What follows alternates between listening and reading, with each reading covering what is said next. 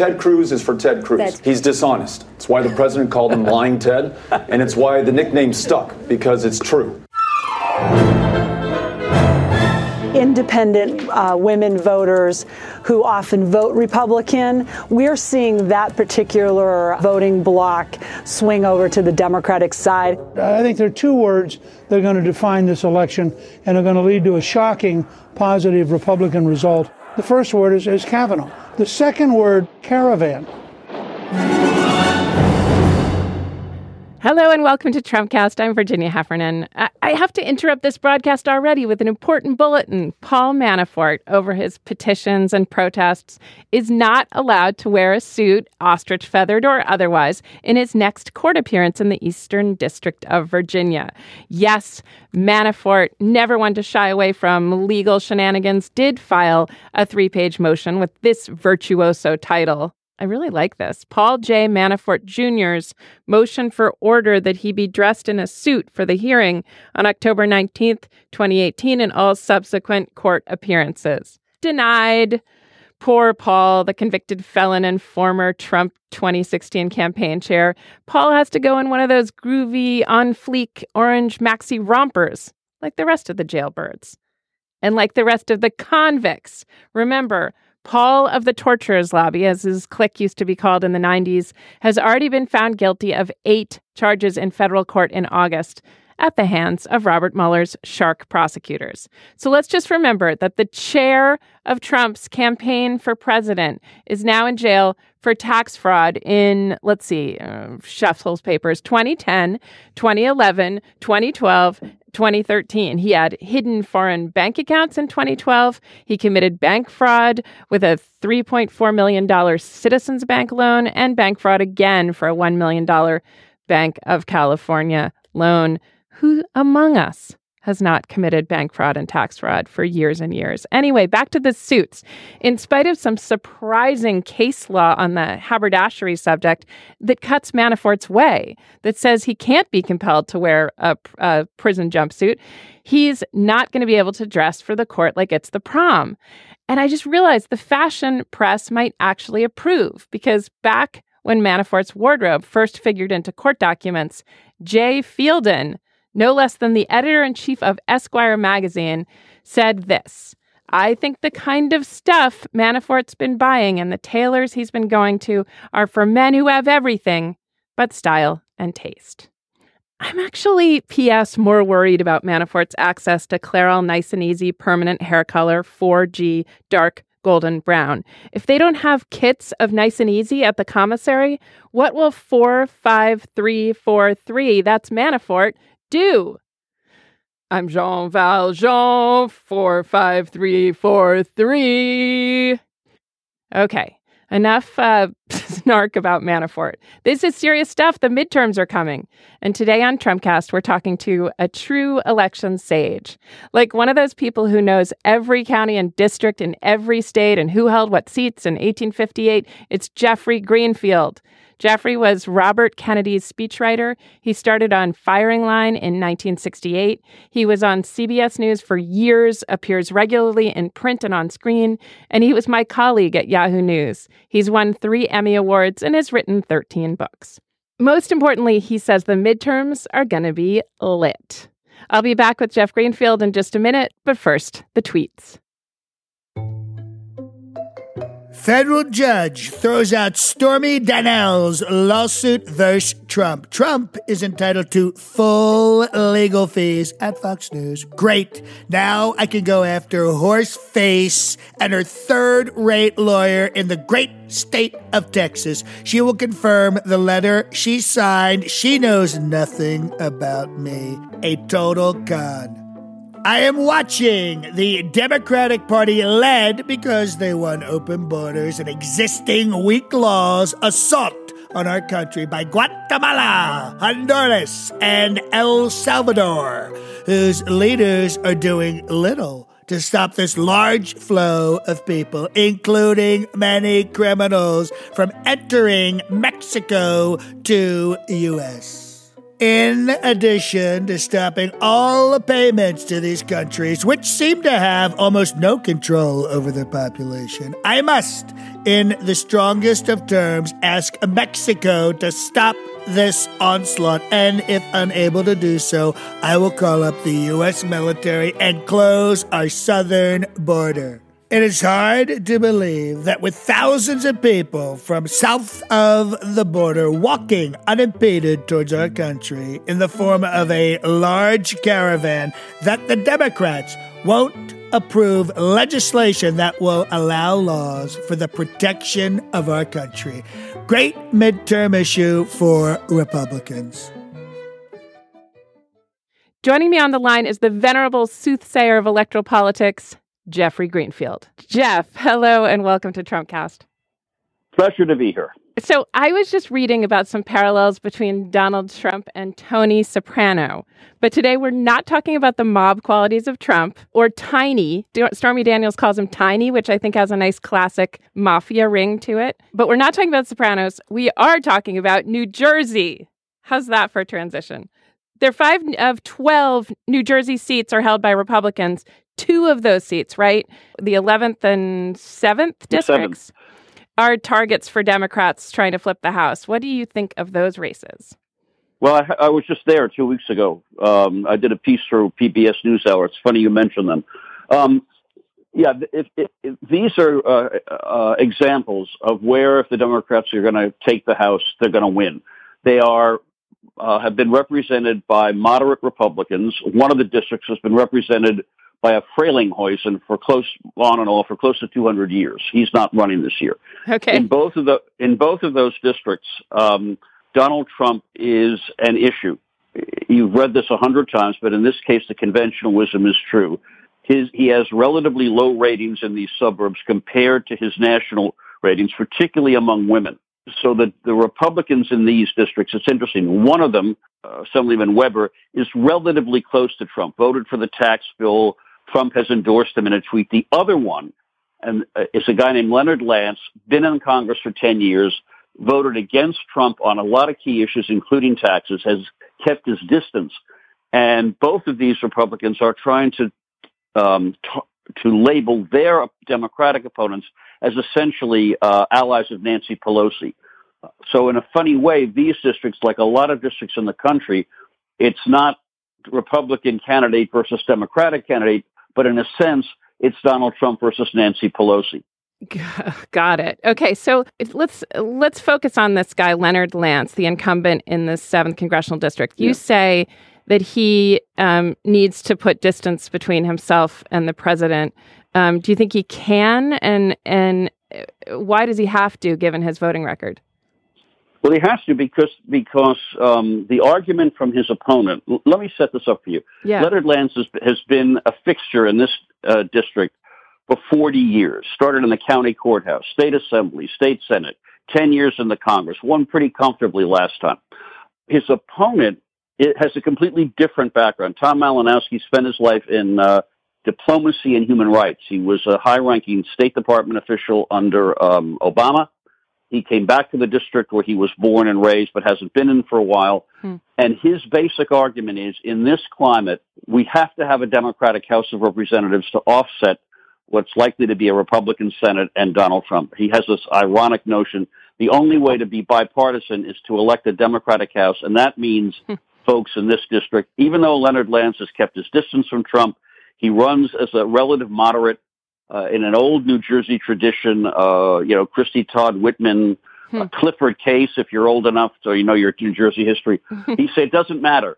He's a Republican. He's going to vote for the new speaker, whoever that speaker is. And Lance is saying, I want to see a legitimate bipartisan House of Representatives. I'm a member of the Problem Solvers Caucus, and that's what the struggle is going to be. Um, Lance uh, attempting to define himself as an independent and define Tom Malinowski as a, a progressive Democrat in Nancy Pelosi's pocket.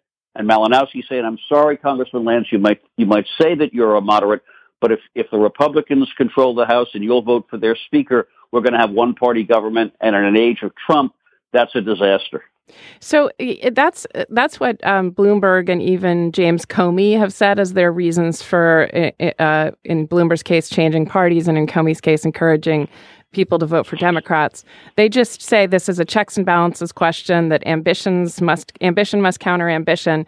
But but that's not a very um, it's not like sufficiently cartoony. I think um, it's it's sort of technocratic. Like what about just Trump is horrifying, horrible to women, and just list the atrocities and and pledge to. Uh, let a thousand congressional oversight committees bloom. That is decidedly not what either Democratic candidate is arguing. No. In fact, they don't mention Trump much. Right. They're assuming that Trump's unpopularity, uh, particularly among women, will um, will be there. So that the the uh, in the other district, the the the Frelinghuysen back to the Continental Congress district, um, the Democrat who's a first timer, uh, Mike Mikie Sherrill, she's a former Navy helicopter pilot and a federal prosecutor. Hmm. So you can right away see why her mm-hmm. credentials say, you think I'm a left wing, brie eating, Chablis swilling, vegan, you know, whatever. No, this is who I am. And, and she, I have to say, interviewing her was uh, difficult because she is on message to the point that it drove me crazy. Um, but her message is, um, I want to talk to both sides. She has, she has said she will not support Nancy Pelosi for speaker. And she does, neither of them raise the Trump issue in their ads or in hmm. their campaign. They just let it work for them. And I think what that demonstrates to some extent is the feeling on, among a lot of Democrats uh, running in sort of centrist districts mm-hmm. that pummeling Trump is pointless. And you might also um, convince voters that that's all you got. Right. You know, I mean, this, and, this, and, set them up to want to own the libs again. Um, yeah, yeah. Well, yeah. or the perverse saying, vote. well, no, yeah, I, I, you know, I'm not voting for you because I want to see, as you put it, you know, or as Mao Zedong might have put it, let a thousand investigations bloom. Right. You know, uh, in fact, one of the principal arguments of both Democrats is how bad the tax law is for New Jerseyans. Mm-hmm. New Jersey, so, because they limited state and local taxes, it's clobbering states like New Jersey.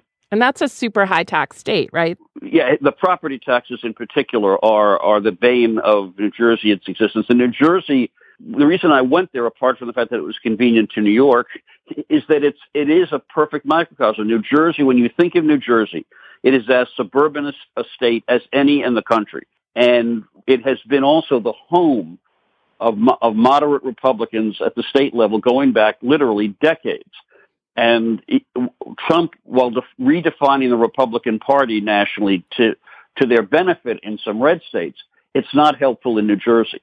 And that's one of the arguments that um, Tom Malinowski makes running against Leonard Lance is, look, you might think the Republican Party is this moderate New Jersey model, but Trump has redefined the Republican Party on mm-hmm. trade and on immigration and on a, a, a kind of appeal to the baser to the baser instincts. The New York Times poll shows a close, super close race, 45% to 44 um, in favor of Lance. But other polls show Malinowski up. Why is this election crucial in the quest to flip the House by Democrats? Because it, it, it if you if on election night at eight o'clock when whenever New Jersey polls close, if we know that both those state those districts have flipped, mm-hmm. it's it's going to tell you something about there's a district in Kansas. There, there are five or six districts in California. There's a district in Colorado. There are districts in Pennsylvania. Mm-hmm. Tip O'Neill was wrong when he said all of politics is local. All politics is local sometimes, and sometimes they get nationalized. And in midterms, particularly because they generally tend to cut against the president's party. The more an election is nationalized, the worse it is for the party controlling the White House. Okay, let's talk about um, let's talk about the other uh, contested district in New Jersey. What's this other one? The one I just told you about with Mikie Sherrill, the helicopter pilot turned federal prosecutor, running against Assemblyman Webber to fill an open seat. And she's well, she's explicitly said she's not going to support Nancy Pelosi.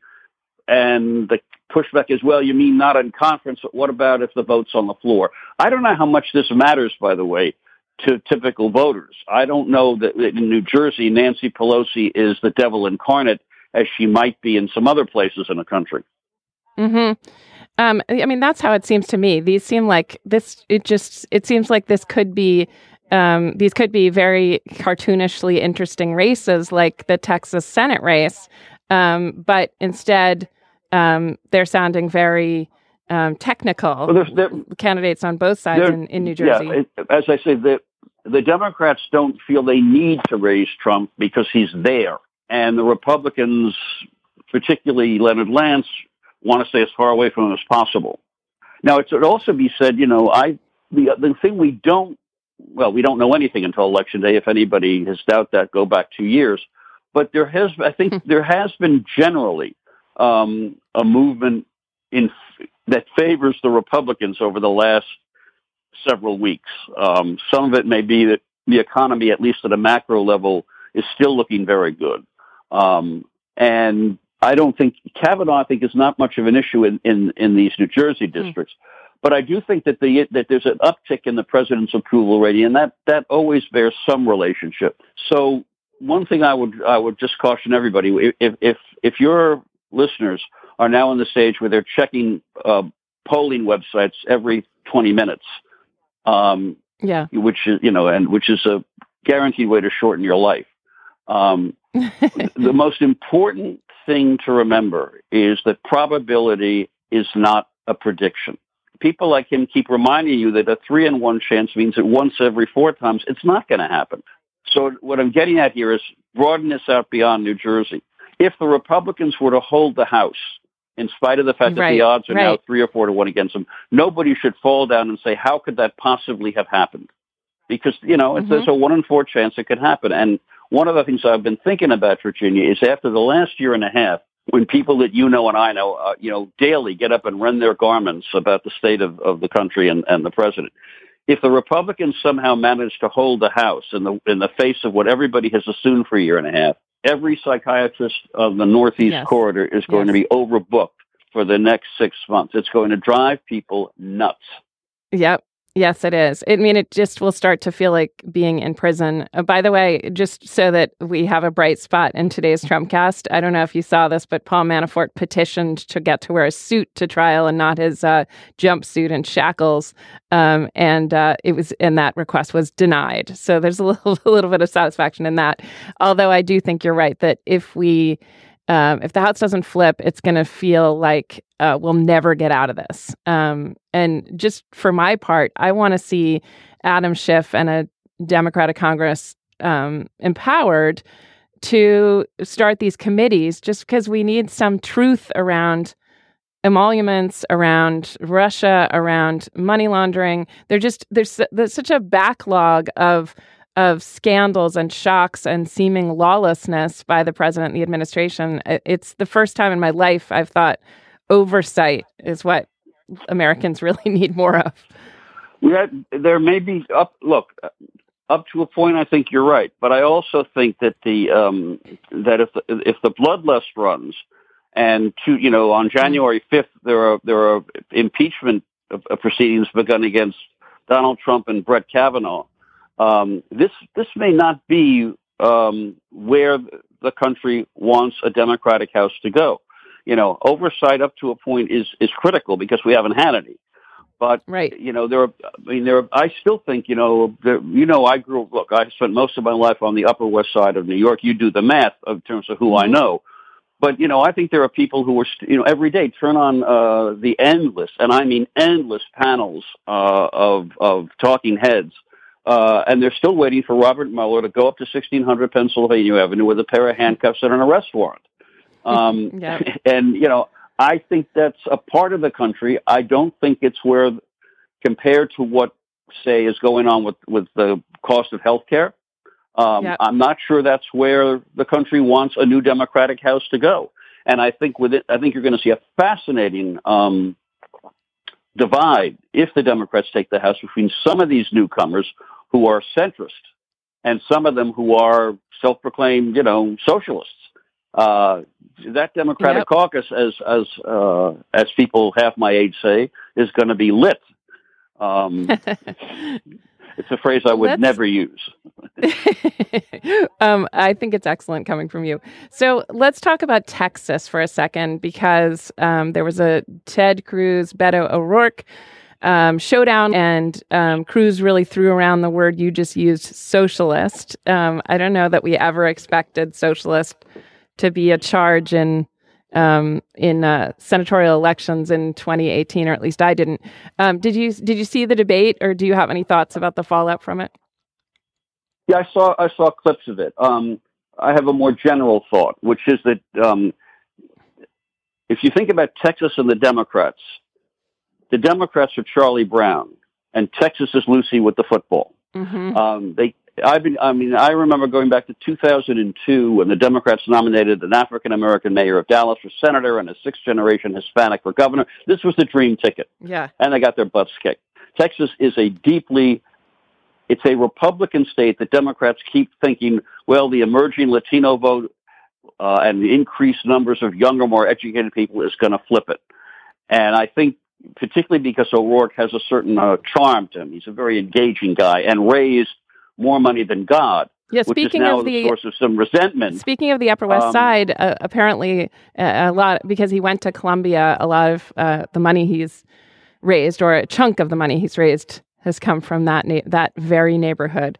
Um, So, yeah, well, there you are. yeah, But but my feel my feeling is um, the the notion that um, even an attractive uh, younger Kennedy-esque candidate was going to beat a guy who I I I keep thinking that if I ran the Democratic ad campaign, I would morph Ted Cruz's face into Eddie Haskell's Mhm. from Leave It to Beaver. Yeah. He is a, a uniquely d- unlikable guy, Yeah. as one of the White House political people acknowledge. But you know, the idea that you're going to flip Texas red Hmm. um, uh, is always a really, really daunting proposition. hmm And I think it's one of the interesting things that O'Rourke did was to quote Donald Trump and his comments about Ted Cruz, you know, Lyin' Ted.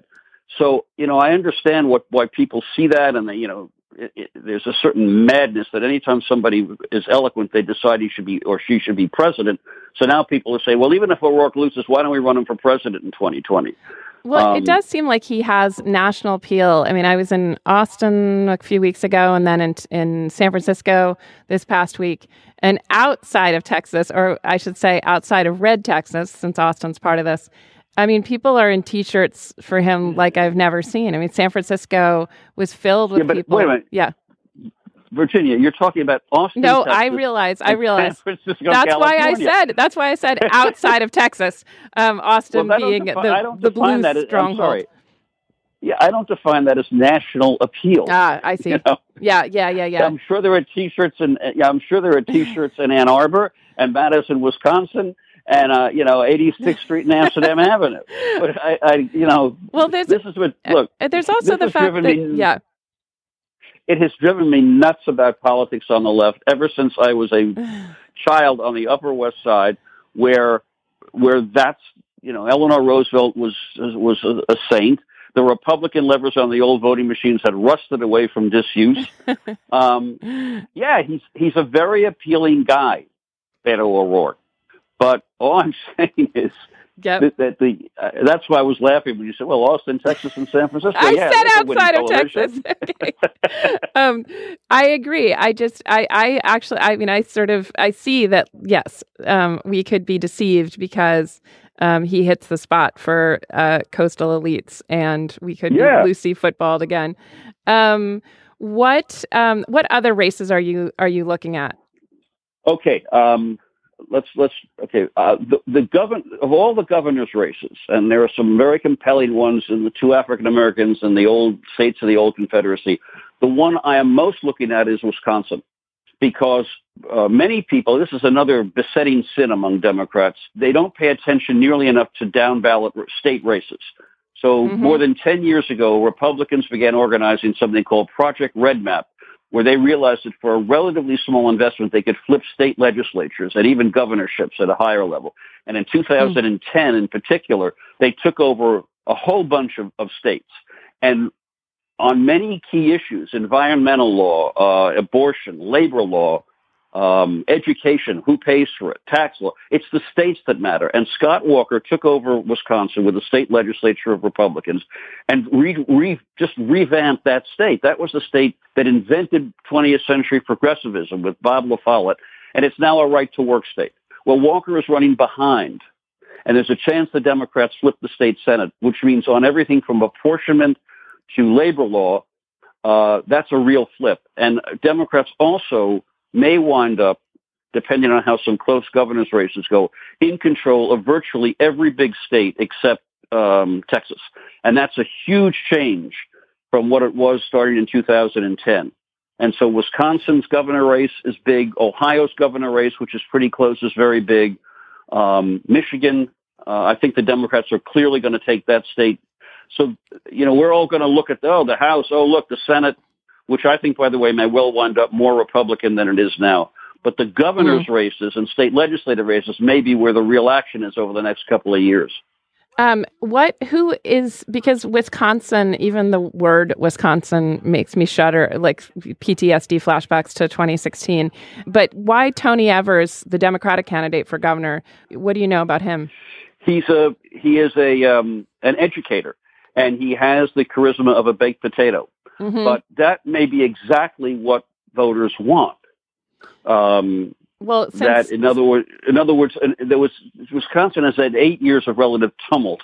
Mm-hmm. Uh, uh, you know, and he Everett won a a, uh, a primary in which there were I don't know six or seven people running, but they've united. But the Democrats have united around him, and the basic push is let's get Scott Walker out of there. And that has driven the Democratic Party in, in Wisconsin in a way that a lot of people didn't think was going to happen at the start of the year where Walker had all this money. So that's, that's as much as I know. Interesting. Uh, which of these, which Senate seats in that chilling scenario, which Senate seats do you think Republicans could pick up? Well, um, first, the obvious one, uh, Indiana. Mm-hmm. Uh, Remember, Indiana and Missouri should have flipped six years ago, but in both of those races, the Republican candidates had in, curiously inventive things to say about rape and pregnancy. Mm-hmm. So Claire McCaskill survived because of that, and Joe Donnelly survived because his opponent knocked off Richard Lugar and then proceeded to put his, put his foot in his mouth. I think both. So Indiana is is problematic for the Democrats. Missouri, I think now North Dakota's gone even before this mm. last event, Heidi Heitkamp was in trouble. You probably saw the story. She did an ad in which um, victims of sexual harassment attacked Heitkamp's opponent. It turned out many of those people had not given permission for their names to be used. Right. And she is Yikes. she's had to profusely apologize. I think Bill Nelson could easily lose in Florida. Mm-hmm. Uh, so that's four. And I think Jon Tester in Montana will win. Uh, and I think um, the other Democrats in less red states win. I think Joe Manchin will win in, in West Virginia. But it, I so that counts at least four incumbent Democrats to lose. And right now, uh, unless the numbers are wrong, you know, the only seats that the Democrats could conceivably pick up are, are Nevada, Nevada and Arizona, uh, unless the polls are wrong in Tennessee. So what that means is um, you could have 53 or 54 Republican senators instead of what you now have, which is 51. I mean, look, this could all change. One thing I have to say is the one possibility that throws all of this into uh, into, into chaos is if, in fact, there is a wave of angry women voters who the polling numbers can't find. Yep. Because the one thing that makes polls suspect is if people turn out that have never been counted before as part of the voter pool. If that happens, then all bets are off. But I'm going with the conventional wisdom because I'm a conventional wisdom kind of guy. And the thing about convention, well, the thing about conventional wisdom, it's usually right. Uh, yes, it's conventional wisdom. Except we, except except for the last two years, um, and and uh, I really do Absolutely. think I do I do think that you know you probably remember the the little um, measurement register that had the little needle on it telling you. Oh yes, right yes. in in uh, uh, uh you know at the New York Times. I practically blame that little data visualization um, for Trump's win. I don't think anyone has pointed to that as the cause of Trump's victory. But that is definitely the emblem of my own, um, you know, crushed feelings that night. I just like looked at that thing and thought, you are lying to me. This is junk science. um, polls and, and algorithms don't work anymore. Um, well, we'll hope. Okay. Con- we'll hope conventional wisdom holds this time, if only to get a sense that um, that you know gravity still holds even in Trump times. Um, and uh, and thank you so much for being here. Okay, Virginia, good to talk to you.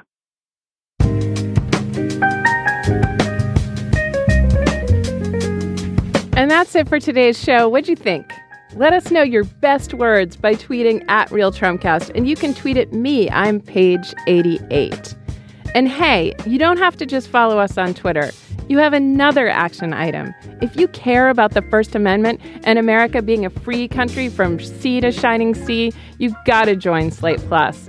Slate's membership program is what keeps Slate in business. Bonus episodes just for members and way more. Just visit slate.com slash plus. Our show today was produced by Melissa Kaplan and AC Valdez with help from Shirley Chan. John DiDomenico is, as always, our voice of Donald Trump. And I'm Virginia Heffernan. Thanks for listening to Trumpcast.